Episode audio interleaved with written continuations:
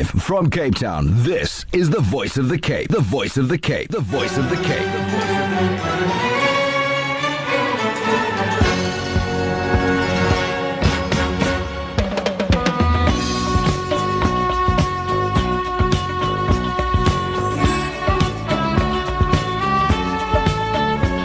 Assalamu alaykum wa rahmatullahi wa barakatuh. Good evening.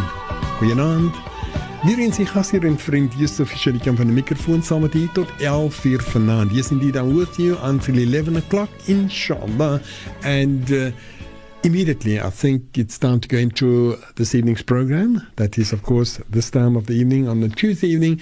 Dit is wanneer ek die geëerde imam Faik Pasadien saam met my het. Imam, assalamu alaykum. Wa alaikum. salaam wa rahmatullahi ta'ala wa barakatuh, Taysif. Hoe gaan dit vanaand? Alhamdulillah, bietjie nat. Ja, ja natuurlik. Kan ek?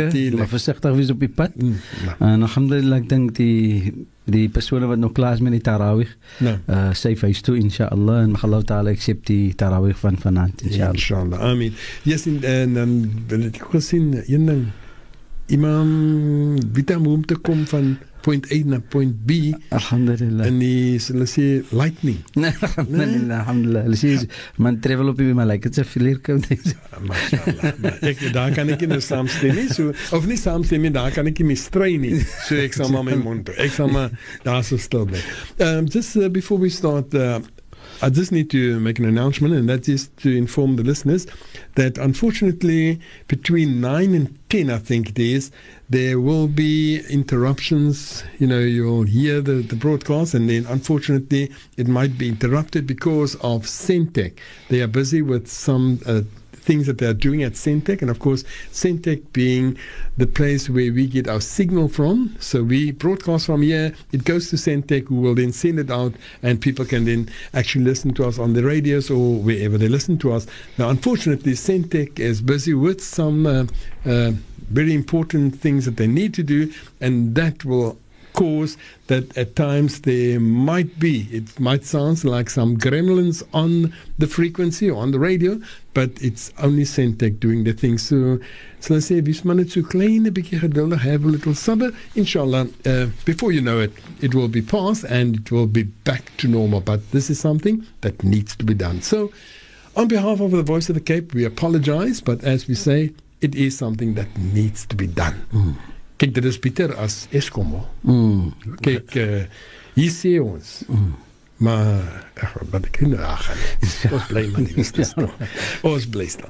Iemand So uh, wat ons nog gaan doen natuurlik ons gaan vanaand weer eens jy gaan vir ons nasiha gee Inshallah. en dan uh, tot 10 Inshallah. en dan na 10 is wanneer ons gaan lees die SMS'e van die luisteraars. Nou ek wil net een iets vra vir die luisteraars en dit is moet nie vanaand SMS'e stuur nie. Die rede is verlede week kon ek en Imam nie eintlik ons kon nie eintlik by die anders uitkom eintlik ons net so geraak een of twee. ja So verlede week was hy heelwat SMS'e gestuur. Ek vra u mooi, moenie vanaand stuur nie, want dit gaan net oor staan vir volgende week. So, dan kan die liewes volgende week stuur en dan begin ons hulle sê vars. Inshallah. Inshallah. So, eers die eerste gedeelte, imam gaan vir ons in as 9 gee en dan 10 uur die nuus en na die nuus om 10 dan gaan ek lees die SMS. Maar eers imam vanaand se nasiha, waaroor gaan dit? A'udhu billahi minash shaitanir rajim. Bismillahirrahmanirrahim. Alhamdulillahi rabbil alamin wassalatu wassalamu ala ashrafil mursalin sayyidina wa nabiyina maulana Muhammad sallallahu alaihi wasallam ala alihi wa sahbihi الله وأصحابه أجمعين. رب اشرح لي صدري ويسر لي أمري واحلل عقدة من لساني يفقهوا قولي. اللهم لا علم لنا إلا ما علمتنا. إنك أنت العليم الحكيم. السلام عليكم ورحمة الله تعالى وبركاته. Taala vergun vir ons al die khair en baraka van hierdie heilige maand En alhamdulillah ons is in die maand wat is bekend by ons as die maand van Ramadan. En ons heelwat 'n paar dae wat ons klaar gepoas het. Alhamdulillah. Daar is 'n week wat verby is natuurlik. Ehm 'n volle week wat verby is wat ons laaste by mekaar gewees het en alhamdulillah Allah subhanahu wa ta'ala weer vir ons eens vir ons begin om by mekaar uit te kom. En ons dank vir Allah subhanahu wa ta'ala vir al sy ni'ma en sy barakat wat Allah subhanahu wa ta'ala ons kan. Die maand van Ramadan is 'n maand wat ons altyd bekend is by ons en ons altyd uh, maak mention daarvan dat is 'n maand van uh, baraka, van rahma, Alhamdulillah. van maghfira en die hierdie verskillende ietsie. En 'n mens se hart is oop in die maand van Ramadan. Dis 'n maand wat ons baie goedgiftig is. Ons is uh, uh, vrywillig in die geskenk gee en you know in die klein sadaqas wat ons doen. En is dit nou die koekies wat 'n mens oorgee na een en die ander? Mm. maar daar is maar altyd daai verhouding en daai interaction wat ons het met mekaar. En die grootste iets wat Allah subhanahu wa ta'ala vir ons begin het in hierdie maand is natuurlik die maand van Ramadan. En dit is dat Allah subhanahu wa ta'ala het gestuur vir ons die heilige Koran en Allah subhanahu wa ta'ala sê vir ons in surah Baqarah en mention Allah subhanahu wa ta'ala shahr ramadan alladhi unzila fihi al-Quran hudan lin-nas wa bayyinatin min al-huda wal-furqan en ek dink dit is is 'n baie appropriate verse in 'n versie wat ook betref en en wat ons concern ons ons ons uh, gesprek wat ons het en natuurlik ons program wat ons praat van mense en verhoudings met Yusuf. En ja, hier sê Allah subhanahu wa ta'ala shahr Ramadan, die maand van Ramadan het Allah gestuur unzila fil Quran en hierdie maand het Allah gestuur die heilige Koran. Uh die purpose van die heilige Koran Natuurlik sê Allah subhanahu wa ta'ala hudal linnas dat dit is 'n guidance vir mensdom geheel en al. Dit is 'n uh, geheel en al uh, vir mens 'n guidance. Dit is iets wat Allah subhanahu wa ta'ala gestuur het om mens rigting in te wys. En Allah subhanahu wa ta'ala wil hê dat mens moet natuurlik notisie vat van die nazala of die nuzul wat Allah gestuur het. Meaning dat die heilige Koran wat Allah gestuur het. Allah wil hê ons moet notisie vat daarvan. Nie net ons as uh, moslems is nie hmm. maar al mense in geheel en al. En daarom vandag jy so kan mense sien dat as ons kyk sommige uh, werke wat daar gedoen word wat geskryf word wat beteken die Koran boeke wat daar geskryf word dan sommige kere sien ons in die die die rytes van die Koran van hierdie boek natuurlik hmm. nie van die Koran nie maar van die boek wat oor die Koran geskryf gewees het is 'n Christen Christen persoon se naam. Uh. You know die naam is is nie 'n welbekende naam in die Muslim community nie. Hmm. Dan dan is dit verbasend om te kan dink dat uh is die man 'n moslim of is hy ons vra maar altyd die question. Reg, reg, reg. Maar ek dink dit is nodig vir ons om eintlik te wil uitvind wat wie die persoon is wat dit geskryf het nie hmm. of wat die agtergrond is van persoon. Of die geloof van die persoon nie. Of die geloof van die no, persoon nie. No. Ek dink wat meer belangrik is is om vir ons om te kyk wat is die insig wat die persoon het Reg. wat betref die heilige Koran. Uh, kyk vandag in die Arabiese lande, dan kry ons wat hy so mense is in in in in Egypt vir vir argument sake kan 'n mens vat op die universiteite wat ons daar kry is nie net particularly moslems nie. Re, re. Daar is miskien mense wat nie maar daar is mense wat mos ander vakke en ander faculties ook is. Uh -huh. Hy gaan miskien nie net gaan in Sharia nie. But you know jy kry die Coptic Christians en so en hulle praat goed die Arabiese taal. Hulle kan lees die Koran ook in sommige gevalle kan lees tafsir. Re. Hulle kan lees skrywe weer van men van moslems wat geskryf het in die Arabiese taal. Hulle kan die Arabiese taal verstaan en, en lees yes, en alles. En en, en nou, nou as 'n man kyk soos nou met hy so ek ek meen ek het ek het 'n Bybel by die huis hmm. wat in in Arabiek geskryf is. Ja. In die eerste plek toe lees ek dit, dink ek, wat is dit? Hy praat net van die Messie, van die Messie. Wat Rasul se naam mos dit daar in, praat net van die, toe realiseer ek, o, oh, die die Messie is mos Nabi Isa. Die Messie. Die Messie. Ja. ja. En toe ek nou verder lees toe realiseer ek, o, oh, maar dis mos 'n Bybel, dis mos nie uh, eintlik, wat is in Arabiese taal geskryf. En so sal ek agterkom en, en neerken, o, oh, maar daar is mense wat die Koran ook aankyk as 'n boek van gewetensskap. Reg.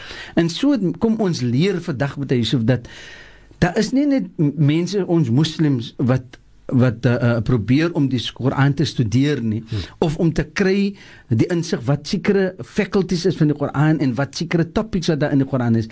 Daar is sommige mense wat kyk in die Heilige Koran specifically net om uit te haal wat is die information wat die Koran van praat pertaining to a certain subject wat hulle nodig het. Wat hulle nodig. Kijk. Kyk as ons praat miskien nou miskien van pregnancy en so on en so on. Dan praat jy Allah subhanahu wa ta'ala van die nutfa, die alaqa, die mudgha en almal die iets die different stages wat 'n kind nog as, as die man by sy vrou gekom het, die sperm en so. Ons het nie kennis daarvan die ordinary persoon nie. Ons lees dit al in die Koran en ewen die man wat die Koran tafsir, hy lees dit ook. Maar wat moet hy doen? Hy moet dan gat na die persoon wat kennis dra van daai vak. Ja, ja. Maar hy man het nie gestudeer die Koran nie. Hmm. Maar hy ken dit kennis van pregnancy, hy hy's hy's hy's hy's hy's hoe hy's 'n gynecologist. Yes, yes. Nou uh, as mens enige ewen 'n uh, GP ordinary doctor gaan ook nie vir jou kan sê dat uh uh um based on particularly uh die die probleem wat 'n vrou miskien het sy pregnant is. Kyk miskien guidelines gee. You know man is specific because it's not his speciality. Hy sê die specialist. Verstaan wat hy sê? Nou net so die heilige Koran, daar's mense wat spesialist is in die Heilige Koran. Maar dan in al die verskillende fasette van die Heilige Koran hmm. is daar ook mense wat spesialist is. Sorry. Mense wat is in die fiqh in die in die, die vakke van fiqh, wat in die vakke van ilmul kalam van tauhid concern, daar is miskien um, economics you know there is different as, uh, uh, uh, politics in islam. Al die different soorte faculties is te kry in die heilige Koran. Daarom wat Allah sê shahr ramadan alladhi unzila fi al-quran hudan lin-nas. Is a guidance for mens. En as is die eerste as ons vat van die eerste sura van sura baqara dan sê Allah la rayba fi. Dhalika al-kitab la rayba fi. Allah sê die boek was gestuur in die maand van ramadan is a guidance for mens hom maar in die versie van Surah Baqarah in die eerste begin van Surah Baqarah sê Allah subhanahu wa ta'ala la rayba dhalika alkitab in die eerste versie sê Allah dhalika alkitab wat 'n boek praat Allah van?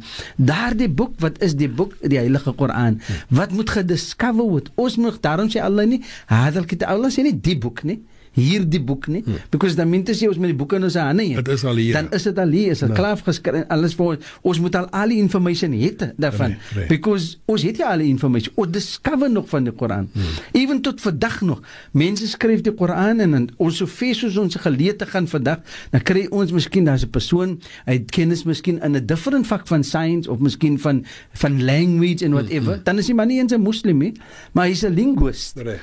Nou kyk hy in die Koran en praat hy in Arabic en hy man is goed beskryf in, in Arabic, dan kan hy vir ons sê hoekom is daai woorde so? Maar dan kry jy die persoon wat die sciences van tafsir studeer, dan gaan hy vir jou sê hoekom skryf Allah daai woord daar? Hmm. En wat 'n purpose is daai woord in in daardie versie? En wat bedoel hy selfde woord in 'n verskillende vers van die Heilige Koran?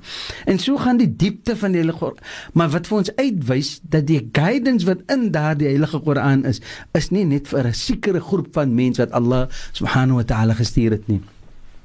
En die information wat daarin is is ook nie net vir ons wat moslim is nie.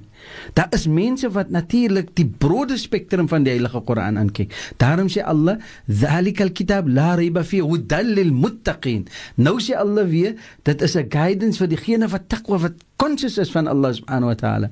Dan sommige kere dat dink ons vir ons self 'n man wat dan kennis dra, wat 'n man wat gewetenskap het hmm. en hy's 'n persoon wat nou kennis dra van sekere vakke, um, en hy lees die Heilige Koran, wat maak dan vir hom dat hy nie kan aanvaar vir Allah en sy eenheid nie? Nee, nee. Ons mag miskien so dink. Maar dan moet ons miskien nou nie weer ons job gedoen het reg nie. Which means dat as daar so as daar mense is wat lees die Heilige Koran is dit ons responsibility wat diegene wat aanvaar die eenheid van Allah en wat aanvaar die boek as 'n boek van guidance hmm. wat Allah sê is 'n boek van guidance wat ons dien en sharia concern dan moet ons da'wa maak met daai persoon nou sê Allah hudan hudan linnas wa bayyinatin min al-huda wal furqan nou ons moet dit oogie na anders sodat anders kan sien wat is die verskil wat is die Furqan en wat is die Koran die kriteria wat meen dat Allah verduidelik vir ons wat is is nie net die Koran Koran om te lees maar daar is particularly wat Allah ingesit het vir een en elkeen wat kon sien as ons praat van trou moet hy so dan praat die die, die Koran nie net van islam en moslim trou nie van 'n persoon ja hy praat mos hy sê mos wanneer jy wala tankihul musyrikati hatta min moenie trou 'n musyrik nie 'n persoon wat glad nie glo in Allah nie hmm. en so nie hatta jy until hy persoon glo in Allah nie. En Allah gee vir jou kriteria hoe en wanneer jy moet trou en so en hy sê ook vir jou hoe jy moet kyk die hadith sê ook vir jou hoe jy moet kyk in 'n trou. But hy specifically sê nie 'n moslim nie. Hmm. dit praat van 'n trou in general. Nou kry ons mense wat glo in Allah in 'n verskillende geloof. Ons praat miskien nou mense wat wat glo in hulle is mense wat dan kyk ons wat concern die troue in in Sharia. Daai troue, die wette wat in die Koran is, is net so 'n voordeel vir daai persoon ook. In sy geloof. In sy geloof. Nou. Al glo hy nie al as hy gebruik maak van daai wat die Koran van praat, definitely gaan hy die benefit kry daarvan. Hmm.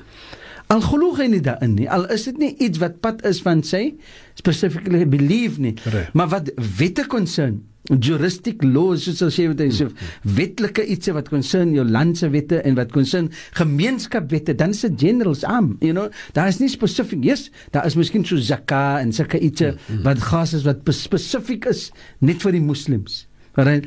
Irrespectief wat 'n non-moslim nog gaan doen en so aan en uh, hy gaan nie die voordeel kry daarvan nie. Hy sal miskien sien die benefit daarvan. Kyk, as 'n nie-moslim moet gaan salama. Hmm. Ons gaan eers eerste ding wat ons vra is is die salah ingeneem. Hmm. Dit is nie die probleem nie. As hy nie as hy at least het die initiative om salat te maak dan sy conscious at least van waar hy salat vandaan kom. Reg. Because ek het mos wel weet ek ek nou hoe maak jy dan die die besig. En hoekom doen ek dit? Hoekom doen ek dit? Reg. Waar- Hoekom maak die moslim mense dan so? Hoekom gaan hulle buig hulle en almal die jy die curiosity dan gee vir hom die information.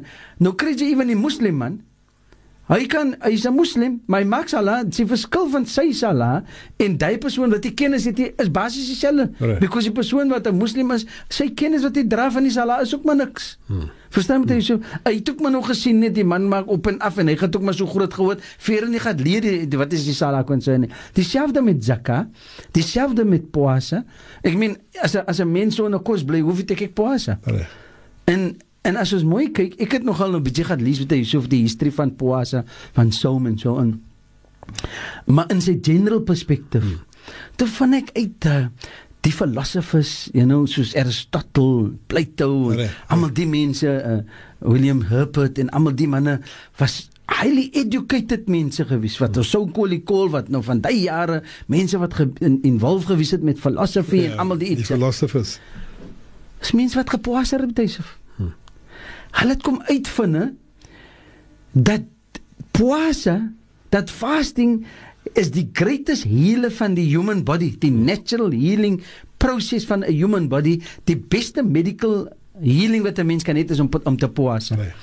Uh en en wat sê as ons na 'n dietitian gaan, as jy die dietitian vir jou kykie, moenie daai eet nie. Hmm. Eet maar liewerste 'n bietjie meer van daai en so en maar kat daai uit en so en nou om daai uit te kat is om te poasa. Om weg te bly daarvan is om te poasa. En die mense het ko uitvind, ewen as jy vir een dag so uh, dis so as jy vir een dag moet het hulle kom discover moet wegbly van kos heeltemal, hmm. dan maak dit 'n groot verskil in jou liggaam. Maar ons realize dit mos nie. Typ. Imam, as men 'n hoë breek neem, moet net gou Ja. gesê gisterand het ek gehad hierso die president van die IMA, Mm. Dr. Riaz Ismail. Mm, mm. En Dr. Riaz het toe gepraat op die radio om te sê van iets wat gediscover is rondom poasa Mm. in die in die science in die Scientific medisyne. field. Uh. Te sê hulle het nou uitgevind, die scientists, maar nie die moslems nie, because die moslems was al bewus van dit. Mm -mm. Maar die scientists het nou uitgevind dat as 'n mens vir 2 dae poasa, Mm. dan doen dit iets aan 'n mens se immuunstelsel. Dit rejuvenate die immuunstelsel en toe maak hy die statement om te sê hoeveel dae 'n week het die Nabi sallallahu alaihi wasallam. Gepoasa. Ons het This is the voice of the Cape. The voice of the Cape. The voice of the Cape.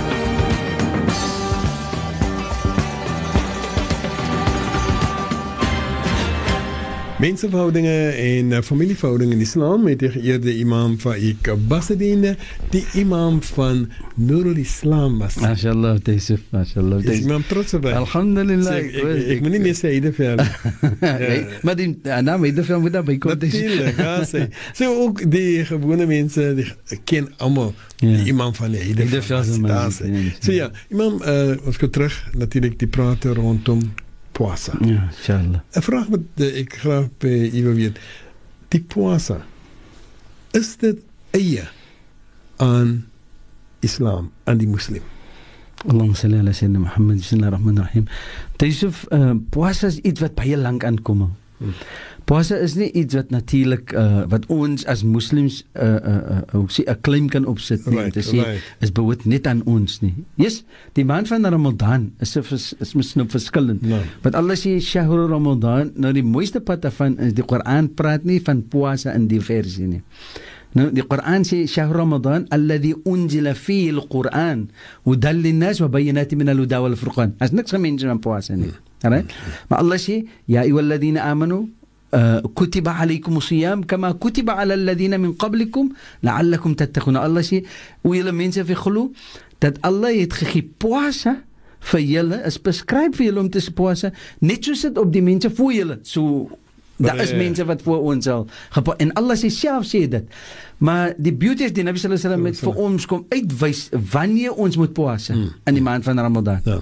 Quran sê nie ons moet poase in die maand van Ramadan specifically nie. Because die ayat wat sê shahr Ramadan refer na die Quran se revelation. Reg reg. En die ayat van poase sê nie wat 'n maand nie. Dit nee. sê net soos mense wat voor julle gepoos so vir my is dit so baie Yusuf dat die maand van Ramadan is 'n holistic iets is iets wat behoort aan almal van ons as mens en ek dink you know dis so as 'n mens mooi kyk en soos ek as gemense almal die uh, die uh, die philosophers en die manne en so en you know hulle was hulle hulle was sulke breed mense soos ons sal sê intellectuals as hulle gewees. Maar soos ons al mense wat sou nou sal doen ons ons verlang nog van Allah om te kry um, you know ek het ek het 'n decision om te maak. Hmm. dan gaan ek maak salatul istikhara ons nou vra ek moet vir Allah Allah you know begin vir my guidance wat ek regte decision moet maak. Hulle kan hulle het moet geweet van salat soos dit nie. wat het hulle gemaak? Hulle het gepoase Hulle het gegat in 'n in 'n in 'n in 'n seclusion, in 'n time of seclusion. Kyk, die man wil miskien miskien miskien hy wil miskien nou skryf 'n 'n boek oor sekere iets. O, iets ja. Maar hy het nie complete information daarvan nie. Nou voel ek ek het ek nou al die die die die benodighede hmm. om te gaan doen dat my projek aan te vat. Dan wat maak jy? Jy gaan vir 'n dag of twee in seclusion, dan wat maak jy? Dan poase jy. Hmm. You know? En so dan het alle even geaanwyl vir hulle ook. Hmm. You know? Die energy en die die proses of intelligence kyk jy sê ek gaan nou skryf 'n boek. Ek gaan so begin te right, right. en so het Allah vir hulle intuition gegee. Ja, so laat hulle besef dit kom van Allah maar ons ons weet reg. Dit kom ons van Allah. Ja. ewen as jy atheïs ook moet gewees het ewen as jy en wat het aan Allah nie waar kom sy ilham sy inspiration van? Ja. kom van Allah af. En so het Allah mense geïnspireer you know om te skryf op different iets wat beteken toe gewetenskap het so. En poise in self soos ons dit ken die cultural pad daarvan hmm. is een pad van sadaqat en ek en ek dink as ons mooi kyk in die past dan met so wat die Jood kon sê die Jood het ook gepoas en so en hulle was ook mense wat so gegee het sadaqat aan een en die ander ge-exchanged gifts it right. you know aan een en die ander en specifically om te wys dat you know dat kyk ons is mense wat glo en ons is mense wat particularly uh, uh, um uh, uh, uh, selfde dien wat ons alles moet almal Jood hulle dien hy en in dieselfde tyd is sadaqa in hulle perspektief was dieselfde soos ons dit aankyk. Vandag sien ons vir ons is dit iets wat ehm uh, is 'n daaglikse iets. Hmm om te stuur vir iemand 'n bietjie kos, om vir iemand te stuur 'n stukkie koek of enige iets soos dit betuig so. Wat is die hele kriteria pertaining to poasa? Dis toe iets wat baie important is wat ons nie moet miskyk nie, is die Koran. Die Koran sê Allah met mens because Allah sê so dallinas is a guidance for mens which means almal van ons het 'n reg na die heilige Koran irrespective irrespective van wie ons is right een is poasa. Nou as daar een iets is of twee iets is wat mense na mekaar kan bring is dit die Koran en poasa. Why? Because 'n mens wat honger is, weet hy sê kyk as dit kom na poverty dan vir vir wie die, is uh, vir wie kyk ons aan as oh nee nee hy hy persoon is 'n hy's 'n wit man of hy's 'n swart man of hy's 'n Indian of hy kom van so kyk ons kyk mos hier kala aan nee. Nee. Ons kyk ook hier 'n creed aan nie. Nee. As ons sien is 'n persoon wat benodig voedsel, dan gaan ons gee vrywillig ongeag wie ongeag wie dit is. Nee. Nou dis wat sadaqa concern, right? Nou die maand van Ramadan is een van die itse, is een van die maande wat Allah subhanahu wa ta'ala mense hat baie opmaak en vrywillig maak sodat hy kan gee soveel as wat hy kan. Hm. En ook die materialistiek itse. Wat kry nie voorkeur hier nou nie. Ook nie miskien is dit nou la barang se tyd kom dit so nou. Gaan dit miskien 'n bietjie die hy's aan die kant maak en so aan. But initially no. Kyk soos nou, ons is nou in die eerste week van Ramadan. En ek is verseker as ons gaan in die townships en waar ewe ook al, want ek gaan nou praat van ons masjid no, tyd. Nee, nee elke aan by die masjid vir boekatyd. Dan kan ons sien daar is mense wat daar sit. Sommige kere kom mense van die pad af. Hmm because en batas nou sê hoe hy is toe maar dit moet nou nie boeke goed saam met hom nie dan sal ons sien met hy so wat nooit ander tyd gebeur nie gebeur nou das man die man stee is miskien nou 'n bietjie het nou 'n bietjie geld wat hy nou sadaqa mee van maar hmm. dan laat maak hy sommer kos as die gered na die masjid toe Gamreen. I mean, ons het nie eens 'n mens het nie eens nodig om ge, om om iets saam te vat nie, maar jy gaan iets kry by die masjid. Hmm. Daai hoe hoe vrywillig mense is in die man. En daai vrywilligheid as ek 'n neighbor het, daai so en daai neighbor van my is nie moslim nie en ek is 'n man wat poasa, dan moet ek eers dink van daai neighbor. Hmm. Because ek kan nie my koek en my kos en my goeder se ryk laat trek in die man se huis hier langs aan nie. En ek weet nie eens of daai man 'n stukkie brood op het. Weet jy, ah, moslim is ah. of dit ongeag wie hy is. Al is hy 'n vyand ook van my, al respek hy ook nie vir my nie. Is my duty en my responsibility om my stukkie brood of enige iets wat ek kan bekostig om te stuur na daai persoon toe. Hmm. En dit is eintlik net specifically vir die maand van Ramadan ook jy. As 'n moslim, dan kan jou neighbor as amper asof hy voor jou familie kom. Hmm. Dit is so important 'n neighbor is dat jy moet sorg dat hy persoon en Nabi sallallahu alaihi wasallam sê jou iman is nie kompleet nie as jou neighbor gaan slaap honger nie. Allah. Dis 'n sterk stelling hè. Ek dan wat is my respons met duty wat hy sê? Reg. Dan moet ek mos kennis hê van my neighbor. Right. Dan moet ek mos kan weet my neighbor is 'n man wat eet. En dat die Rasul sallallahu alaihi wasallam vir ons en ewen geleer het ook as jy gaan iets koop vir jou kinders en so aan, moenie laat die neighbors sien nie. Moenie laat die kinders sien nie. Hoekom? Miskien het hulle nie. Hulle het nie. Ah. Verstaan jy so? Dit is wat Islam is. In die maand van Ramadan is 'n training ground. Laat ons kan sien hoekom sê Allah hudallin nas dat die Koran is 'n guidance vir mens. You know, as 'n mens kyk en dis 'n man wat miskien nou 'n kar het en jy het 'n garage en so aan trek maar in die garage. Ja. Binne die garage, maak toe. Verstaan jy? So? You know, as as daar miskien nog 'n Christen persoon is en daai persoon gaan miskien nou uithaal en so aan en hy sien en hy sien nou die die neighbor en so aan het nou is is 'n persoon wat nou 'n moslim is en so ja. aan. Dit maak nie saak nie, but at one stage with Yusuf Dit is mos maar kind man. Uh, you know? Hmm. Daai man het nie jou geloof aan kykie. Nee. Dan gaan hy ook sê kykie, daar's 'n Easter egg of daar's 'n chocolate. Daar's Jy is mos 'n kind. Die kinders speel te same. Die is 'n natuurlike iets. Nou poasa is 'n natuurlike iets. Hmm. Is 'n natuurlike remedy vir ons physical body en ook vir die mind. You know, sometimes en ek het gesê uh, en en en as ons ons het gemention of jy het so wat ons gepraat het ook want ek wil net so sê dat wat het die Arabiere gemaak met hulle pere? Hmm. You know, hulle het die pet natuurlik het hulle die pet wat uh, het hulle die pere hulle minder kos gegee of hulle gee nie die kind die pete kos die oggend nie. Dan los hulle die pet so vir die eh, vir die 3 kwart van die dag. Los hulle dan hulle per hy pet in die warme wind. Nou ding mense miskien maar ja, alles mos is mos is dan as om om om 'n pet is krul om 'n pet so so. Nee, daai pet bou sy muscle op. Daai pet bou op sy strength because van daai poasa because net soos met hy so gemention het wat die persoon gister aangemention het right? Medically and scientifically discover hulle nou minder eat replenish en rejuvenate hmm. die strength in die body. It revitalize almal daai iets wat kyk sometimes as 'n mens te veel eet né? As jy nou baie geëet het dan word jy mos vet. Hmm. nou daai vet moet dry in 'n muscle weer Nou daar's 'n hele proses wat daar moet plaasvind. But as 'n persoon nie 'n persoon wat nie baie eet nie, you find that 'n persoon het meer 'n muscle, jy het meer 'n muscle in sy in sy liggaam en jy hom aanvat en voel nie, dit is nogal sterk en so. Stewig. Because jy sê 'n man wat baie eet nie. Hmm. You know, you just eat in order to to to om om die om die nutrition om die body te feed dat die hmm. body kan aangaan. Want ons moet sommige mense liewe moet om te eet nie, no? en sommige mense eet om te liewe. So verskillende iets. Ja. Ramadan en Pascha wat hy so leef ons dit. Die concern wat ek moet hê vir my broer, nie net moslim broer nie. Mm, my broer. My broer in ja. geheel en al wat humanity concern because 'n moslim vandag in die Kaap en baie so as daar 'n moslim is wat nie kat Bukhari aan met iets nie hy so dan is daai 'n persoon wat nie sy kop in 'n masjid sit nie. Hmm. Dan is daai 'n persoon wat nie by 'n masjid gaan nie. As dit sulke iets is dan is dit ons in nalatigheid ook om te sien en, en om te, om nie te weet dat daar is mense wat gaan boeke wat, wat hier is te eet. Wat niks het om te eet nie.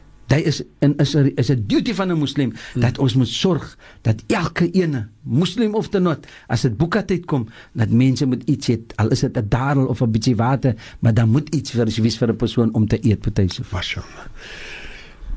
Imam, uh, dit is nou uh, nog ons het nog so 2 uh, minute wat ons kan aangaan so ehm uh, die belangrikheid van die poasa as soos jy sê dit is ook 'n plek waar ons leer of 'n tyd waar ons leer en die groot ding wat geleer word dan is om te deel. Om te deel met Yusuf en om jou hart op te deel. Ah, Nie net jou jou waarde nie. Hmm. My gevoelendheid. reg, reg. Daai wat ek voel oor my moslim broer en daai wat ek voel oor my medemens. Right. Daai persoon wat daar staan. Kyk soos nou Zarin weer Hmm, mm, mm, mm. Dan sê my vrou my altyd, "Ja, Allah, waar slaap daai mense?" Ons het mos nie uh um uh ons sê ek kontrole oor daai nie. Nee. Dan sê sy mos sy sê vir my, "Ja, Allah, Zarin, kyk is koud, mense wat buite kan slaap." Want Allah sal nie 'n persoon laat minderwaardig voel met hy so. Daai persoon wat daar is buitekant. Hmm. Allah subhanahu wa ta'ala sal vir hom begin al is dit human. Al is hy protection human, maar hy sal sy protection het vir die nag. Hmm. Hy sal sy covering het vir die nag. Hy gaan sy slaap ook het vir die nag. Hmm. En hy sal het iets om te eet ook vir die nag. Maar ons as moslems is ons responsibility dat ons moet leer die maand van Ramadan hmm. dat almal die ietsie wat gebeur saam met ons en wat gebeur met mense in general. Kyk, whether dit is groot of klein Yusuf, dat ons moet sorg dat ons ons hand van genade dat ons dit ook moet uitstrek en net net wie se hand wat uitsteek Ja. om te vervang Om te vang, ietsie en om te ontvang neem dit Yusuf Right. dit wat Allah subhanahu wa taala gee ons moet probeer om te wys en te wys die genade van Allah subhanahu wa taala tussen mense inshallah Wat jy 'n vroeë geleentheid genoem het, imam, wat jy sê, wie is die hand wat bo is? Nie die, hand wat onder is. nie. Die hand van bo is mos die hand wat Allah sê, die hand van bo is die hand wat gee. Wat gee, Is die right. hand wat altyd sal het om te gee. Reg, reg, reg. 'n Mens wat gee met hy so, hy sal altyd het om, Om te, te gee. Maar 'n persoon wat sal sê synig, hy's bagiel. Hmm. You know, hy's hy's hy's hy's hy's selfish. hy's tyan. Hy's tyan. Hy sal net hy bietjie het, Ja. maar hy sal min het om te gee op dit. Allah. Imam, ons gaan nou breek vir die nuus en dan uh, na die nuus. Gaan ons natuurlik na My radio station, your radio station, our radio station. 91.3 FM and 95.8 FM stereo.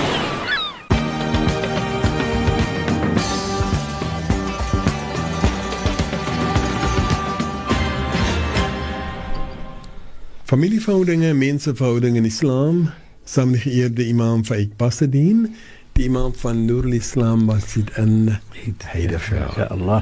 Ek moet Heideveld bysit. maar ek moet maar nou sê Nurul Islam, want anders de kyk die imam skiet. imam, nog gaan ons na ons SMS van verlede Ja. week. And the very first one reads as follows. Assalamu alaikum Imam and Peter Yusuf.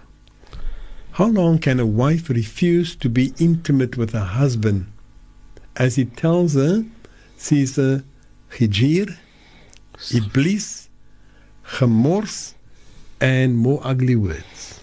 Astaghfirullah alazim. Allahumma salli ala sayyidina Muhammad. Bismillahir rahmanir rahim.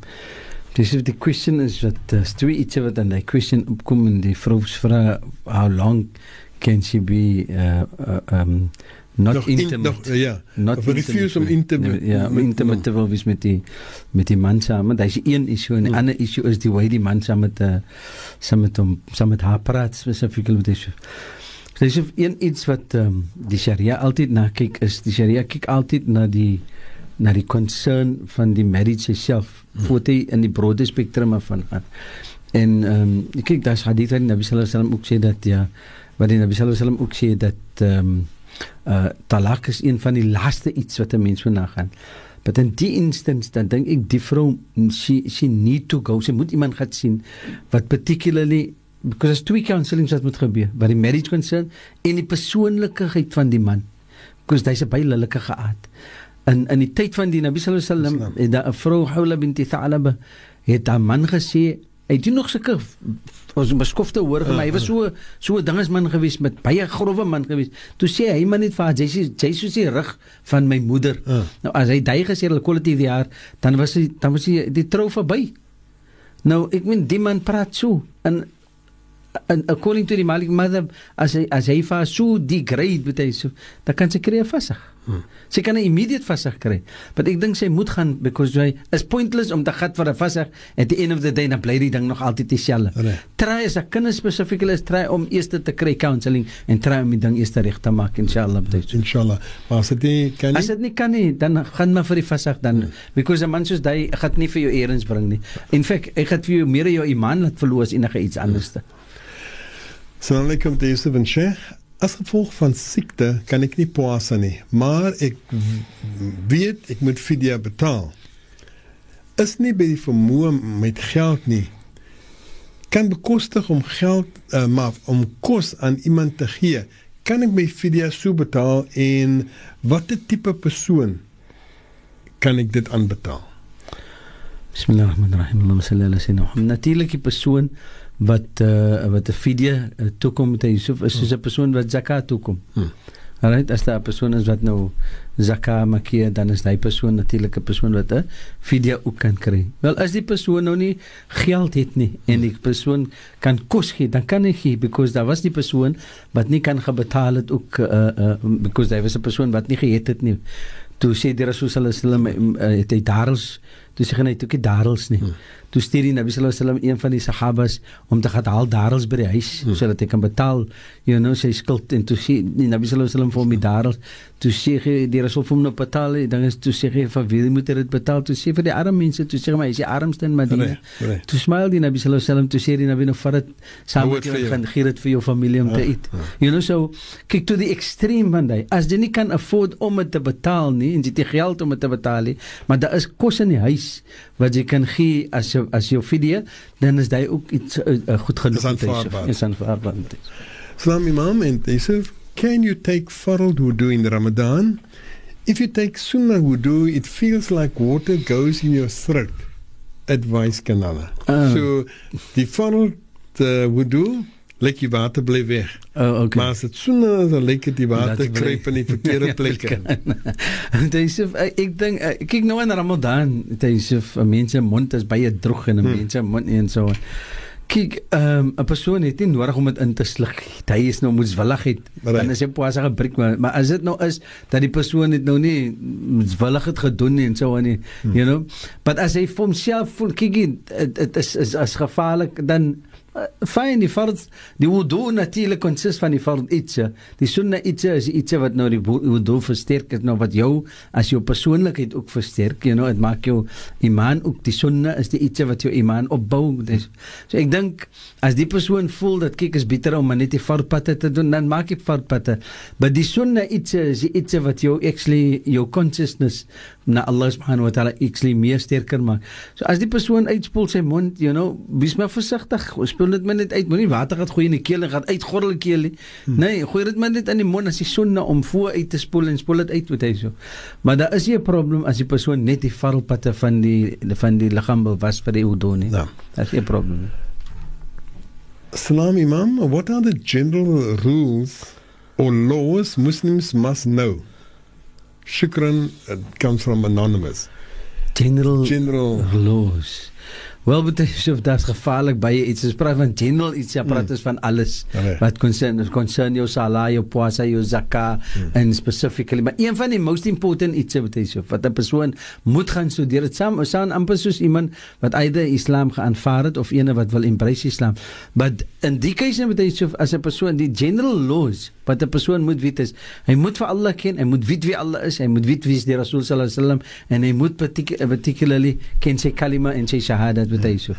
En dan met die persoon het stuur vir ons nog 'n SMS of het vir ons nog 'n SMS verlede week gestuur met 'n paar ander vrae. Ek wonder of dit die deel uitmaak van hy general uh, no, okay, okay. rules wat ek het gou gelees vir. Salam Sheikh. What are the rules pertaining to the iddah period of a woman whose husband has passed away? Close-knit family. Ken jy daai een? Mm -hmm. Dan close-knit family who of the ingetroude mans Aharam. Example, sister's husband, niece's husband, husband's sister's husband, or are men still allowed to visit if they bring their wives with? Wel so 'n uitda is wat hy no. I suppose. Nou kyk uh uh um dit is wat die rol van die uitda is dat die vrou vir haar moet particularly in seclusion nou. You know, maar as as dit nodig is, as jy nie 'n persoon is wat moet gaan werk nie, dan sê you know en sy's 'n persoon wat by die huis gaan bly en sy gaan daar uit uit uitsit in die huis en wat hy so. Dan particularly persone wat nie 'n mahram is nie. Is haram vir hom om, om te kom. As dit nou is dat die suster en 'n man kom nou vir haar jare om te kyk en so en dan is dit it's fine. You know? Maar vreemde mense om te kom na die huis toe, nee, hy hy is nou nie iets wat uh uh, uh even as hy as hy nie onuit is nie dan is dit nie toelaatbaar vir 'n vreemde persoon om te kom na huis toe nie. Nie ewens vir 'n skoonbroer nie. Nee, as om te kom alleen so na so 'n sy vrou nie. Nee. Right? So as die suster kom en die man kom saam, then it's fine, but as die man alleen hy is nie allowed om te kom nie. Nee. Enige persoon wat sê wat nie 'n mahram kan wees nie, mag nie na huis toe kom nie met so. Goed. Maar uh, voordat ons uh, gaan vir 10 se breek, salam te Yusuf en Sheikh. Ek wil vanaand vra dat dit 'n regte ding is. Ek dink Sheikh, dis nou iemand dra kennis van die storie. Ek het al 3 keer SMS'e gestuur. Dis die storie van die ag kinders van die huis wat ma en pa agtergelaat het sonder boedel of wil. Ek moes die een wie nie plek het nie en die oudste. Nou stuur hulle my 'n boodskap sommer net so ek moet my geld kom haal van die huis. Daar was 'n moslim prokureur en hulle het met hom gepraat, maar my pa en ma se goed is by 'n ander prokureur. Ek wil net vra, is dit die regte prosedure? So die goed is lê oral in rond. Ja, uh, ek dink die klere goed is Nee nee nee nee nee, en, en, maar ek dink as, as ek dit kan net wat ek hier uh, verstaan man. Uh. Ek dink wat die persoon hier sê is dat die broers en susters het met 'n moslim prokureur gepraat. Uh. Maar die goed wat die persoon van praat, dink ek, is te doen met die pa en ma se uh, wat hulle agtergelaat het. Uh. Dit is by 'n ander lawyer. Oh, dit is dit is wat wat, wat nou hoe uh, hulle kan mos iets uitdeel nie as hulle nie die goed is gekonsolideerd nie. So die persone moet eintlik as daar twee verskillende lawyers is met hy so, dan moet hulle natuurlik mos nou uitvind Uh okay nou dan moet mos wys die uh uh um, die ene wat gemaak het, wys die power of attorney of right, wat right. wat die oorsiene is daar. Hmm. You know en as daai persoon uh, uh daar is, you know dan uh, moet daai persoon maar nou sorg dat al die goedes wat ewe mamma en baie gehet het, right. moet kom na een uh, lawyer toe unless mamma se is by een en baie se is by die ander een. Right, right. Dan dan is dit 'n verskillende iets wat wat hulle ook moet doen is, dat hulle moet kyk as die iets gedoen gewys het according to Sharia. As dan nie 'n wil is, soos hulle sê daar is nie 'n wil right, nie hy so. Right dan moet elke die mamma en die boeie se wil gedoen word according to die sharia. Sorry. Hulle moet dan uitvind wat ewe mamma het, dan moet ons uitvind hoe dit mamma se goed is ge ge ge geresolve. Ja, nou hoe dit ja. opgedeel tussen die familie en dan met besin is dieselfde. Ja. You know? Ja. As dan nou physical iets is wat nou hulle hulle self nie wat nou miskien nou valuable is wat hy sê, ja. dan gaan ek sê is beter om jou goed te verkoop en dan die geld wat daar uitkom, dan ook saam met die ander te sit en dan dit uit te deel wat hy. Ja, Goed, ehm uh, maar ek verstaan as ene wat gesê het hulle sê moet hy moet hy geld kom haal. Sê ja, die persoon moet die geld kom haal en nou sê die persoon uh hulle het met die moslim prokureur gepraat. En nou weet maar ek hoe, nie waar die geld vandaan kom. Maar dan sê ek weet jy sê hulle kan nie net sommer geld so uitdeel ja. en en die goed is nog reg uitgesit jy weet ja. so daar wat die sharia kon sê nou sê dat sy die moslim prokureur as hy dit doen according to sharia dan dan is fine. Right. Dan dit so long as as long as maar dit kan nie wees according to hulle wil nie. Reg, reg. Maar maar dan sê die persoon ook dan en maandpa se goed en dan hoor 'n maandpa se besigheid mm. is by 'n ander prokureur. prokureur. Nou ek dink jy die, die is reg dat hulle iets moet uitdeel op daai manier neem dit so. Hmm, hmm. Ek dink alles moet eers by mekaar gebring word aan either by een prokureur of die twee prokureurs moet by mekaar kom Re. of hulle moet somehow die ding uitwerk laat dit because dan kan hulle mos sien wat is daar van van al twee van mamma en van baie en wat moet uitgedeel word hmm. as daar geld is en as daar miskien anders soort ware is wat hy sê. Kan ek net vir julle nog 'n laaste vraag om daai vraag? Sal dit ook dan die regte prosedures en ek vra uit onkunde. Die regte prosedure wees dat wanneer die goed dan nou eintlik uitgeset word dat almal moet by mekaar ook wees nie. Soos die persoon wat hulle sê, "Jogiel kom maar, moes hy nie daar, hy of sy nie daar gewees het wat die hele wat die ding uitgesorg. Maar dan sê ek dit of die dit dit dit lyk my die die goed is lê in die ronde. Uh. You know en dit is iets wat nie reg is nie. Hy moet eers gekonsolideer tot moet eers by mekaar gebring word. Right? En dan kan hy gesê word because kyk nog iets 'n bietjie van die dan dan môre moet jy 'n bietjie van daai gee. Dan die mense sê die goed is wat bietjies bietjies uitgedeel is. Right, right. Is die percentage is die is die amount reg uitgedeel. Hmm. Dis die ander iets because as jy kyk as van 'n groot amount vat, dan gaan die amount verskillend wees van elke keer bietjie en 'n bietjie daar. Hmm. Verstaan jy so so daai is iets wat ons moet baie versigtig wees. Right. En ons moet weet dat die wet van die Sharia, whether dit is hoe en weet whether dit by watter looi ook is, die wet van die Sharia, dit kry voorkeur moet hy sê. Kom ons vat 'n breek, ons is uh, nou terug. شهر رمضان الذي أنزل فيه القرآن The Islamic Coordinating Council, ICC, wishes to extend the Ramadan Kareem to all our Muslim brothers and sisters who have so generously supported us over the years. The ICC, in conjunction with SENSAF, has distributed fitr and relief parcels to the poor and the needy since 1984. In the spirit of love and compassion, we once again appeal to the Ummah to support us generously regarding the payment of Zakat al-Fitr, Sadaqah, Lillah and Zakah at our offices situated at 89 Fifth Avenue, Park. Call Yusuf Baruchi or Amin Samadin 021 706 2686.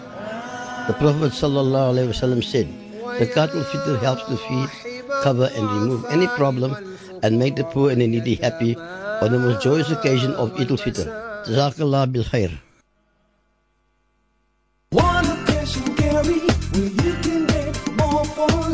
less. Join One Up Cash and Carry for super low prices where you can get more for less. Wholesale prices straight to the public. All welcome. One cash and carry where you can get more for less. More for less. Isn't it odd how we sometimes miss the obvious? Like the fact that the world's most innovative bank is also Sharia compliant, which means you can manage all your personal and business accounts online in one profile with SA's best online banking platform. And you earn e-bucks. Innovative and rewarding banking that's also Sharia compliant. Why wouldn't you choose this? After all, it just makes sense. Search FNB Islamic Banking. FNB, how can we help you? First National Bank is a division of First Rand Bank Limited, an authorized financial services and credit provider. Terms, conditions, and rules apply. As one of South Africa's most trusted brands, ShopRite uses the ShopRite Community Network to support community projects across South Africa.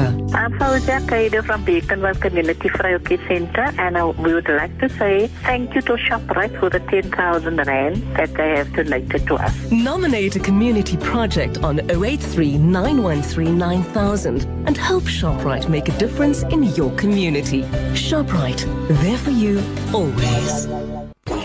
Join the Voice of the Cape this Saturday, 27th June at One Up Cash and Carry, Epping, between 11 a.m. and 1 p.m. That's the Voice of the Cape this Saturday, 27th June at One Up Cash and Carry, Beauforce Avenue, Epping, between 11 a.m. and 1 p.m. See you there. Assalamu alaikum wa rahmatullahi ta'ala wa barakatuh. I'm coming to you from Good Hope Meetup and I want to say to you once more again, Ramadan Kareem, and we should say to each other when we hear that, Allahu Akram. Our specials from Wednesday the 24th of June until Sunday the 28th of June. That's right, we are, will be open on Sunday from 9 a.m. in the morning until 1 p.m. for your convenience. Our specials will be lamb selling at 67 rand and 99 cents a kilo. Then we've got 2 kilos of fresh chicken fillet selling at 99 rand and 99 cents for 2 kilos. We've got lovely special beef Daniel sausage, the low, low cost of only 69 rand and 99 cents a kilo. For sour time, the cocktail cheese rations slash the price to 69 rand and 99 cents a kilo. The pre-cooked, lightly smoked barbecue basted beef lips. It's pre-cooked, it's lightly smoked, it's uh, barbecue basted, and it's available at 99 rand and 99 cents a kilo only at Good Hope Meat Hyper. And delicatessen. I can tell you, it is a must try. So remember these specials from Wednesday, the 24th of June, until Sunday, the 28th of June, inshallah. And I hope to see you. And all the best for Ramadan, inshallah. Shukran. Wassalamu alaikum wa rahmatullahi ta'ala wa barakatuh. Mustadafin Foundation provides relief in disadvantaged communities. With a 29 year track record, we focus our efforts on the needs of the underprivileged, be it skills development, poverty eradication, health, community development, or disaster relief. Our core objective is to empower communities so they are able to provide for themselves. There are a lot of people in these communities that live in dire circumstances, and it is the duty of us as fellow citizens to lend a hand. You too can make a difference by giving your zakah, lillah, or donations in kind. Let's stand together and contribute towards uplifting the dignity of all people. For more information, contact us on 021 633 0010 or visit our website at www.mustadafin.org.za. Be the change. If every man helps his neighbor, then who will need help? Live from Cape Town, this is the voice of the Cape. The voice of the Cape. The voice of the Cape.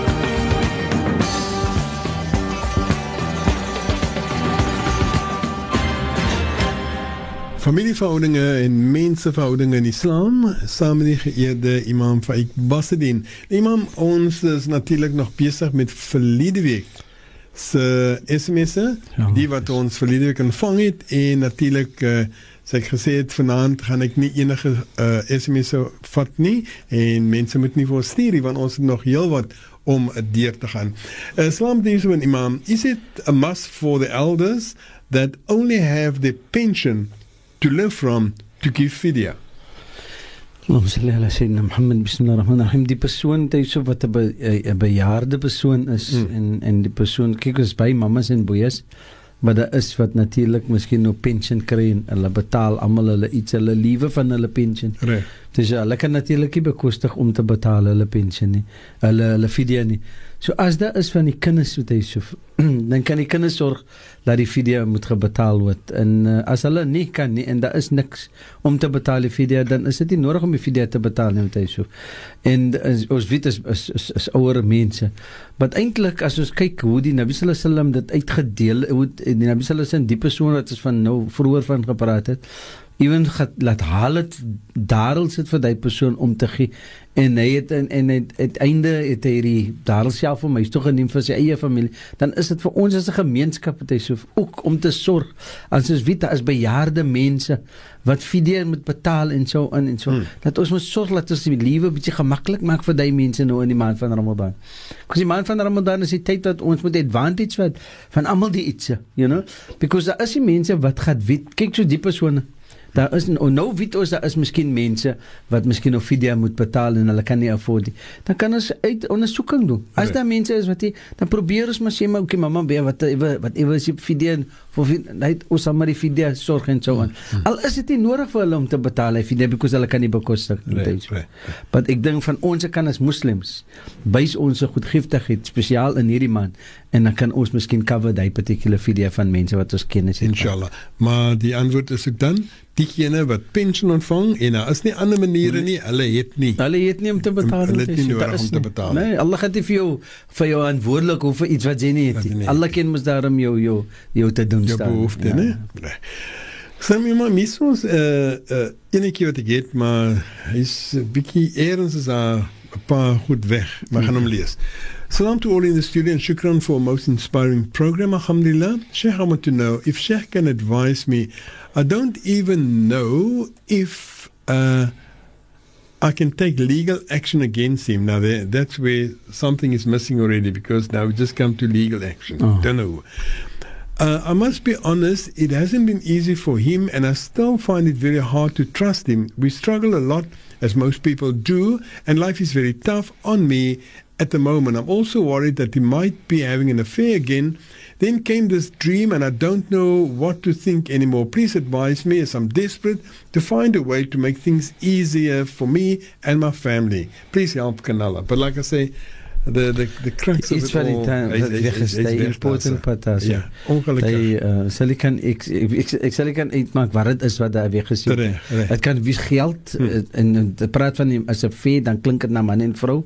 Verstaan jy so so uh, as dit is wat skuld concern of ene skuld die ander ene Ja, ja. en so in en wil legal action vat en sulke iets beteken so. En dis nou alles maar net ja, raai. Ja, ons kan nie sulke dinge. Okay, so uh, what's it? 8633. 8633. Unfortunately, your whole SMS didn't come through. It's only a part of it, and as you can hear, there was a portion that was I don't know, it just die important part The important part het net ergens weggeraak. Assalamu alaikum, respected brothers and uh, sisters. My aunt of 65 years old and her husband, also 65, is staying with a sister who isn't married, but is the owner of the house. She has uh, a problem with my aunt's hubby and told him to leave their house. They don't have kids, and now my aunt is staying home without hubby. Please give advice. Die antie het die vrou het die man uitgesit wat hy Uh, die die suster van die vrou. Ja. Die man en vrou is 65. Hmm. Die suster het 'n huis en die twee ou mense daar gewoon. So die skoonbroer. Maar nou, uh, ja, die skoonbroer. Maar nou het die suster, die skoonsuster 'n probleem met die skoonbroer en gesê vir die vir die vrou sit hom uit. Hmm. Maar ek dink dit is so whatever die probleem is, waar dit moet aangewerk word en daar spesifiek is dit mooi om te sien dat bejaarde mense word uitgesit nie. Waar is die boeta dan nou? Hulle sê nie. Ja, nou, dis 'n ander ding. Waar is die boeta? Is die boeta op straat of is die boeta nou by sy kinders? Moet hy nog gaan rondwandel of iets soos dit? Hy sê 'n mooi iets nie met hy so. Wat ek dink in plaas van so iets en so 'n reaction te vat, uh, is dit beter om iemand in te kry dat hulle gesels oor die saak, you know. Wat is die man se probleem, you know?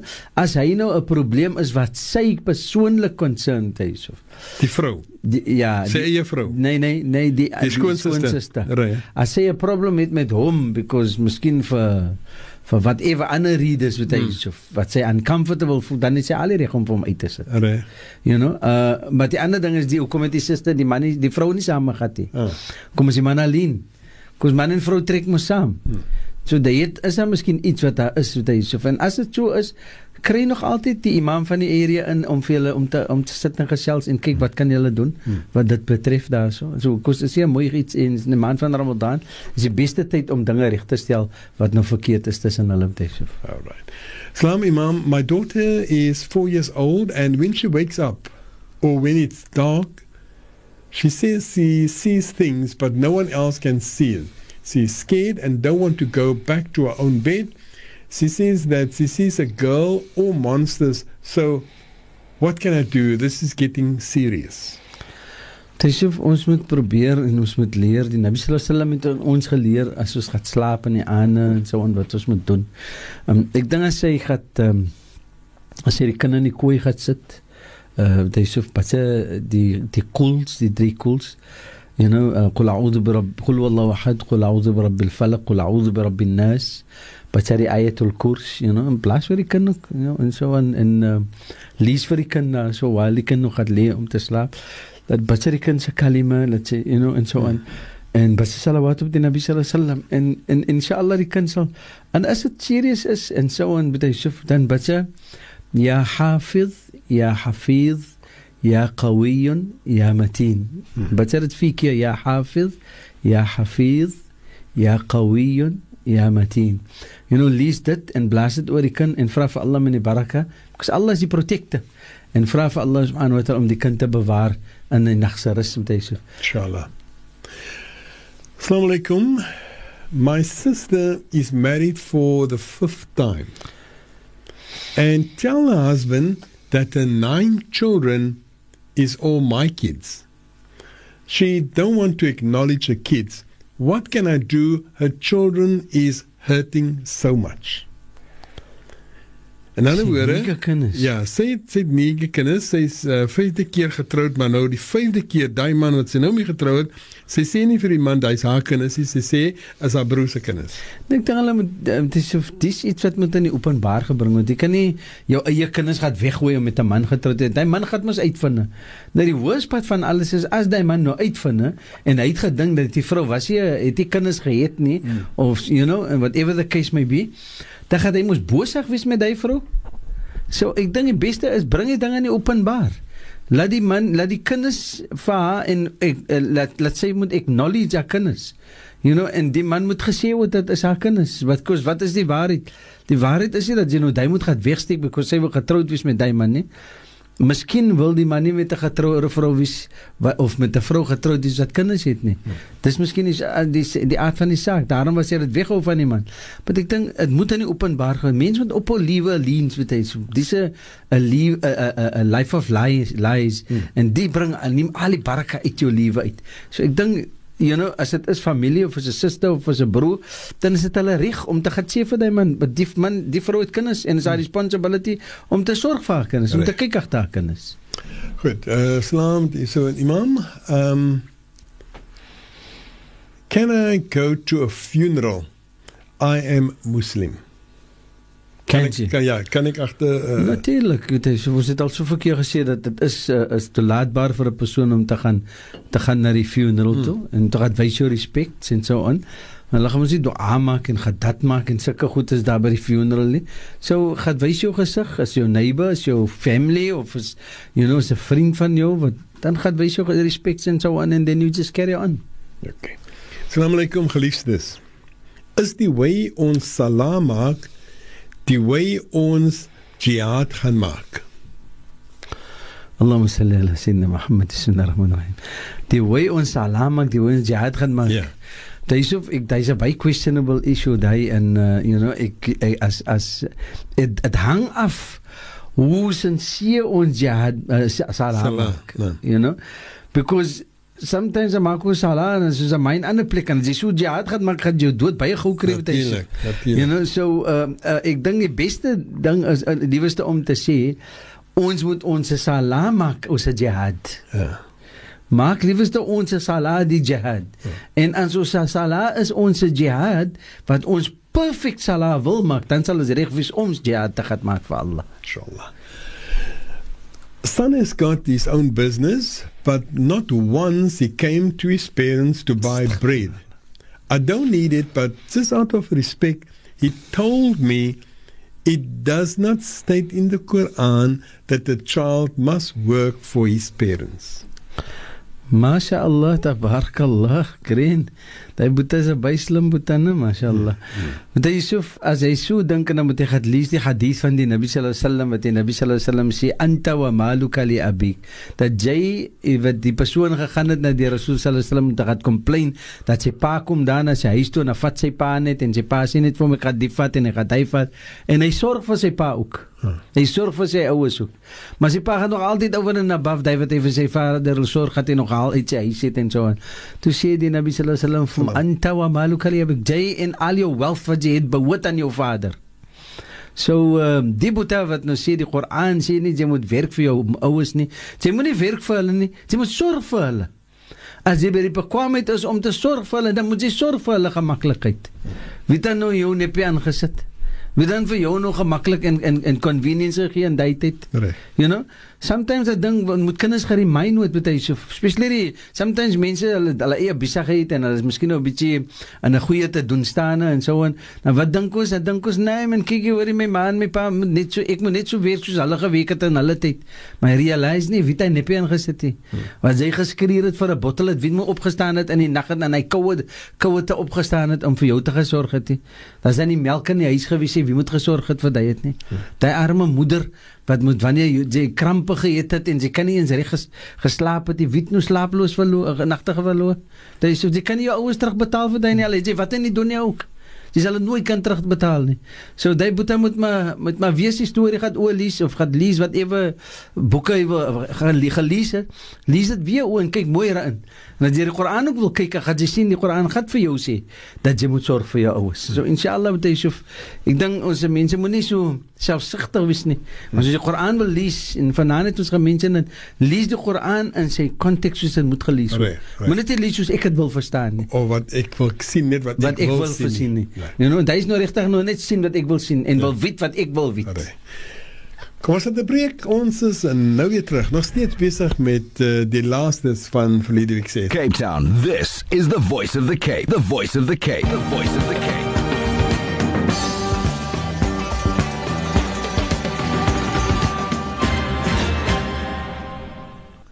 Menseverhoudinge en familieverhoudinge in Islam die geëerde Imam Faik Basadin en sy sê dis die imam van eh, die Masjid in Heideveld. Nou ja, imam, ons is amper klaar met vanaand se SMS'e. Kom ons kyk hoe hierdie enetjie. Salam te Yusuf and Imam. If a man got two wives and the one woman got children, that's the first wife, and uh, one woman hasn't got children from him and she got her own, but he gave her even up. He ill treats his wife, which I would say is the first one, since he got this lady he married now. Die twee ladies na die tweede vrou. Die tweede vrou is die mm. lady, die eerste vrou is die wife. Is jou wife. Dis 'n okay. leefstyl. Ja, okay. Bismillahirrahmanirrahim. Allahumma salli ala sayyidina Muhammad. Dis so ehm um, ek weet nie as dit nou 'n trend is of wat hier, but it like me die moment dat die 'n tweede wife inkom of hmm. you know of die ladies soos hulle sê inkom dan is daar altyd maar iets verkeerd met die eerste vrou en so aan. Is dit nou van die man se kant af? Ja, da, of of of you know sometimes it- is dit net iets wat gebeur. Why if it is om iemand impress of whatever the case may be or sometimes I would eerste vrou miskien 'n bietjie like neglectful wat die man concern and so on. There's baie different particular issues wat pertain to this. But I don't think is right is reg van 'n man om either van sy vrouens te ill treat is is is, is in feite dit is haram vir 'n man om sy vrouens te ill treat whether dit die eerste vrou of die tweede vrou is irrespective of what they are doing right but it's not your duty as 'n man se reg om te ill treat vir hulle nie. Ek vind ek nooit want is wat ek kyk jy kan maar vir jou slim hou nie man. Jy gaan maar na nommer nommer 2 toe of jy gaan na nommer 1 toe you know that type of thing. It doesn't work that way you know. The point that I want to make sometimes dat vat maak 'n man because is mos nou die nuwe vrou no en dan uh, wil hy nou hy wil mos nou net impressive wees. Mm. hy wil nou net soos 'n jong man wees en hy wil nou net you know sparkle en so on Right. but vir hoe lank gaan dit aanhou you know en dan- word die tweede vrou geïltreat of enige iets van that nature en so on die kinders begin te ook nou die dinge raak te sien mm. en so on mm. it is totally contrary to Islam is Islam allow nie daai nie wanneer jy praat van ge, ge, hulle moet gelyk op wees met mekaar saam met hy so dan bedoel dit respek moet daar gewys word right vir al twee vir al twee right. en en en en uh, kyk 'n mens kan mos nie vir al twee dieselfde gee altyd nie 'n hmm. man het nie altyd miskien by die uh, financial for, uh, ability om vir al twee te gee dieselfde Right, iets in nie right. wel as jy nou ouens wat een mis- 'n Mercedes Benz vir die een vrou en vir die ander vrou Dis daai ou. hy kan daai ou wees is dit Ja, fyn ja, you know but in many cases it it is is nie so nie met right. in many cases dan gee sommige van die vrouens meer vir die mans Hmm. you know en so on but especially wat twee vrouens concern But wat wat ek wat ek sien ook, weet jy of dit 'n trend ook soos ek sê eh, wat ek wat ek van weet ook. As sulke iets gebeur, dan is daar altyd iets wat gebeur wanneer die persoon die man siek word. Right? En in many many cases is die tweede vrou maar altyd 'n jongere vrou. Ja. Right? Dan as die man siek raak en hy begin dan nou kykie sy moet na gekyk word, dan as jy die tweede vrou ook mos maar nou boeta. Maar jy het mos nog 'n vrou ook wat kan kyk agter jou. You know? Because nou raak jy nou word die eerste vrou nou nou die persoon wat nou die ene is wat sal kan kyk agter hom. Right. Sy is nou meer bekwam. Maar in die tyd toe Boeta nou op sy twee bene kan gestaan het, toe was die tweede vrou nou meer meer bekwam. Ah. Nou daai onregverdigheid Boeta Yusuf, dit bestaan eh, tussen in in in mense uh, se getroude liewe is totaal haram. Dit mag nie wees nie. 'n Man kan nie vis en vleis maak van sy vrouens nie. As ons praat van gelyk op op deel met mekaar, dan bedoel dit nie hy moet as die ene nou miskien nou 'n lounge of so iets kom en die ander ene ook op nie. Hy moet vir hulle gee wat hulle toekom gelyk op in hulle nee in hulle capacity ratio. Kyk die een vrou miskien sy wil miskien nou nie 'n lounge suite hê nie. Nee. Ek het 'n lounge suite, waar maar sy you know, koop vir my my microwave. Is al wat ek wil hê. You know, ek maak 'n microwave Right. and so on. But hy en hy and he needs to give them their needs. Hmm. Hy kan nie gelyk op wees met hulle nie. Hy sal dit nooit kan doen nie. But he must give them what is their needs. Hmm. Dis wat regverdigheid en gelykop is. As daai vrou moet gekry het iets uit met hy of in wat is haar behoefte en wat haar wat sy makie in 'n huis in, you need to supply that. Right. Sy makie nie twee fridges nie. Right. Because ek het nou vir die ander vrou 'n nuwe fridge ge- gekoop. Right. Nou because sy het 'n fridge makie, Mm. maar die ander een is 'n fridge is nog al halfway brand new, Right. maar because ek het vir haar een nou moet ek vir die dit werk nie so nie. It doesn't work like that. But die die die gelykigheid wat wat wat die Sharia van praat is waar die respek en die treatment concern. Right. En wanneer ek gee, dan moet ek regverdig wees in iets iets wat ek gee. wat En ek onthou op 'n tyd het iemand ook gesê ook van die tyd.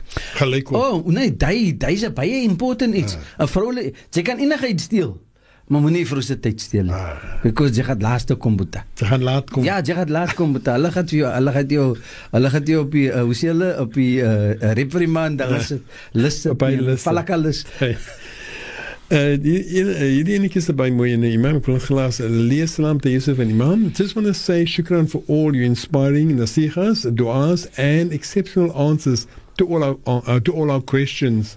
May Allah grant you both and all the staff of the VSC a healthy and spiritual Ramadan. Ameen. inshallah Ameen I make dua that you guys will only grow stronger each day.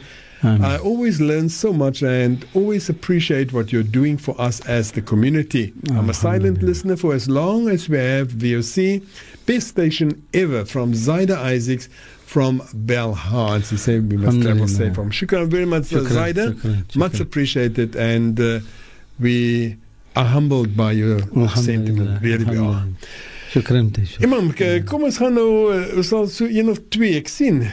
Weet uh, ek is ook bly maar as mense nie luister na my nie. Hmm. Uh en dan nou wat ek sê nie luister na my nie. Ek sê moenie dan sê hulle ek sal net.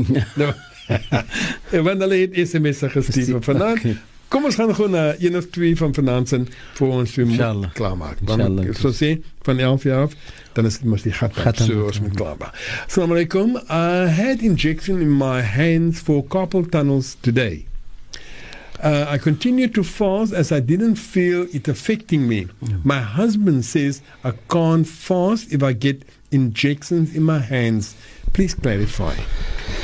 Allahumma salli ala sayyidina Muhammad bismillahirrahmanirrahim. Taisuf uh, injection breek nie op poasa nie. Taisuf wanneer die persoon gaan vir 'n injection, then it's fine, you know, daar is no niks particularly wat kan because daai carpal tunnel is amper soos 'n nerve uh, uh reaction en as die, die injection kry dan is dit either om het, vir die pyn vir die vir die numbness Yes, yes. of die stiffness van die Mm, vingers en so on you know hulle call it trigger fingers ook en Yes. so on dan gee hulle mos 'n injection daarin vir daai relief. Is amper soos mense stiff joints het in 'n frozen shoulder Right. dan inject hulle in die, in die skouer en so on so those are things wat nie particularly pause breek nie wat so daar is d- d- difference of opinion wat sommige van die onder my het wat concern as dit as dit ding intravenously gedoen word. Right, right. um as dit nou miskien is because it's for nutrition purposes om die Right, body right. te replenish Right, right. you know die die, die rejuvenate Yes. revitalize die body and so on then is it different case with it but is it as dit medication is Medicinal, yeah. ja ja nou wat nou moet gedoen word specifically because van 'n pain of iets soos dit it's no problem daar's niks verkeerd aan. Inshallah. Ek wil amper nou sê of iemand is 'n rheumatologist of iemand met baie pyn. iemand ken van almal hy pyn. Goed, kom ons gaan na die volgende enetjie en ek dink dit gaan ons se laaste enetjie wees, imam. Salam to Yusuf and Sheikh. What can one do if the husband sleeps all the time? I'm so bored, sit alone every night. What can I do? He just sleep and sleep. Die kerel wil net slaap. Hy drink seker slaap hulle wat hy sê van. But hy uh, you know hy sê uh, ek dink hy is 'n probleem wat uh, wat gebeur onder vandag Hmm. se in fact youth ook hy sê ek het genout daar is 'n paar jong vrouens wat vir my wat ook complain Hmm. mans as hulle by huis kom hy bly moeg en hy bly moeg en so aan. Yes, work is miskien baie stresvol vandag en is bietjie different Hmm. as wat ander tyd en so aan. But baie so as 'n mens vir hom ophou met ibada. As 'n mens is wat, wat jy kom uit die uit die week uit en so aan, jy gaan nie maar das, jy gaan vir Allah dank dit vir die dag geweek, Allah vir die gesondheid vergun, die vermoë vergun om die dag se week te voldoen en te volkom te dan dink ek eh, is uit gratitude dat 'n mens dit vir Allah subhanahu wa taala doen. Jou trou is 'n ibadat, you know, om om jou om 'n company te wees. Dis dis iets wat gebeur in in jong mense se lewe, you know why? Because as hulle trou, dan is daar is mos daai uh, infatuation wat hulle getrou het Kiki is mos nou ek is nou nuwelings getroud en is net opgemaak met die vrou en so en all of a sudden daar kom daar 'n lull Hmm. in die marriage you know of was nou al die enjoyment van die bruid en die sou aan en alles nog eens 'n maand nie dis al amper soos hy nou net because your concentration nou completely af van die couple hmm. nou sit sommer asof nou 'n complete silence gekom het En dit is die is is is die aspek van die social pad van 'n van 'n marriage wat hy so wat 'n couple miskien nou nie miskien gaan uitvind dit nie. Kykie, wat is actually die iets wat 'n getroude lewe ophou? Hmm. En 'n simpel iets wat 'n married life baie effektief maak wat hy so is communication. Hmm. As mense sit en gesels met mekaar saam met Inshallah. Maar uh, net vir hy vir hy vir hy titiese dinge en so en sê die man moet baie ehm um, uh, baie a'udhu billahi minash shaitanir rajim en blaas in sy Ja. hande en vry oor sy gesig as hy minder slap. Sy blies wat so aan blies wat hom aan die slaap Ja, sy maak. blies dit so is so. Imam, uh, net gou vannacht hierdie enetjie, maar ek ek glo dit is 'n kort enetjie wat jy kan Ja. doen. My mother's diabetic and, I, and can't fast. Can I pay a fidya for the full Ramadan now already? Ramadan Kareem. Dit is was beter om die fidya te betaal elke dag. Okay. You know, uh, en en en en soos die persoon because kyk Allah forbid you know ons weet jy nou ons betaal jy die hele fidya dan maar dingel mamma en Oh. so on you know whatever the case may be en so on en en en of sy of sy het meer die nood vir die vir die geld en so on Alright. en is is beter om liewerste die elke dag die persone wat moet fidya kry om vir hulle te voer in 'n daglike be- tyd Maar- soos die so because die meeste van die ulama uh, particularly agree dat wanneer die fidya gebetaal word Hmm. betaal dit vir daai dag Okay. you know as jy dit 'n het gaan betaal dan die possible persoon wat kan gekry het hy fidya het gemis Goed. Net 'n laaste ietsie dan. Sal dit verkeerd wees om dit nou te betaal alles? Sal dit verkeerd wees? is nie verkeerd nie wat hy so maar ek dink is beter Hmm. om dit elke dag te betaal Hulle sê. Imam, met dit ons laaste vir vanaand. Inshallah. As tyd vir ons om klaar te maak, want hulle gaan nou nou die gaan dan begin. So Inshallah. ek wil sê bye bye shukran vir u dat u weer vanaand hier saam met my kom kuier het en uh, shukran vir u die luisteraars. Ek en Imam gaan nou loop. Ek gaan vir Imam vra en uh, ek sit nooit te tyd aan mm. sulke iets en maar ek moet vanaand Inshallah. 'n stopwatch aansit en sê Imam, ons gaan vra vir u om dua te maak. Inshallah. Vir ons ouers, familie, kinders, broers, susters, onsself, die wat swaar kry, sieke, dooie. Amen. Allah subhanahu wa ta'ala sal genade wees. آمين إن شاء الله الفاتحة بسم الله الرحمن الرحيم الحمد لله رب العالمين والصلاة والسلام على أشرف المرسلين سيدنا ونبينا مولانا محمد وعلى آله وصحبه أجمعين اللهم ربنا تقبل منا صلاتنا وصيامنا وقيامنا وركوعنا وسجودنا وتسبيحنا ودعاءنا وأذكارنا وقراءتنا ولا ترد علينا إنك سميع الدعاء اللهم اغفر لهم وارحمهم واسكنهم في آمين. الجنة وتجاوز عن سيئاتهم واحشرهم مع النبيين والصديقين والشهداء والصالحين اللهم أنت الشافي اشف مرضانا ومرضى الجميع المسلمين أجمعين برحمتك يا أرحم الراحمين. ربنا تقبل منا إنك أنت السميع العليم وتب علينا واغفر لنا إنك أنت التواب الرحيم. ربنا آتنا في الدنيا حسنة وفي الآخرة حسنة وقنا عذاب النار وأدخلنا الجنة مع الأبرار. يا عزيز يا غفار يا رب العالمين. وصلى الله على سيدنا ونبينا مولانا محمد نبي الأمي وعلى آله وصحبه وبارك وسلم. سبحان ربك رب العزة عما يصفون. وسلام على المرسلين والحمد لله رب العالمين. Inshallah mag Allah aanneem die dua inshallah. Amin, Shukran imam. Tot de volgende keer van uh, Amin.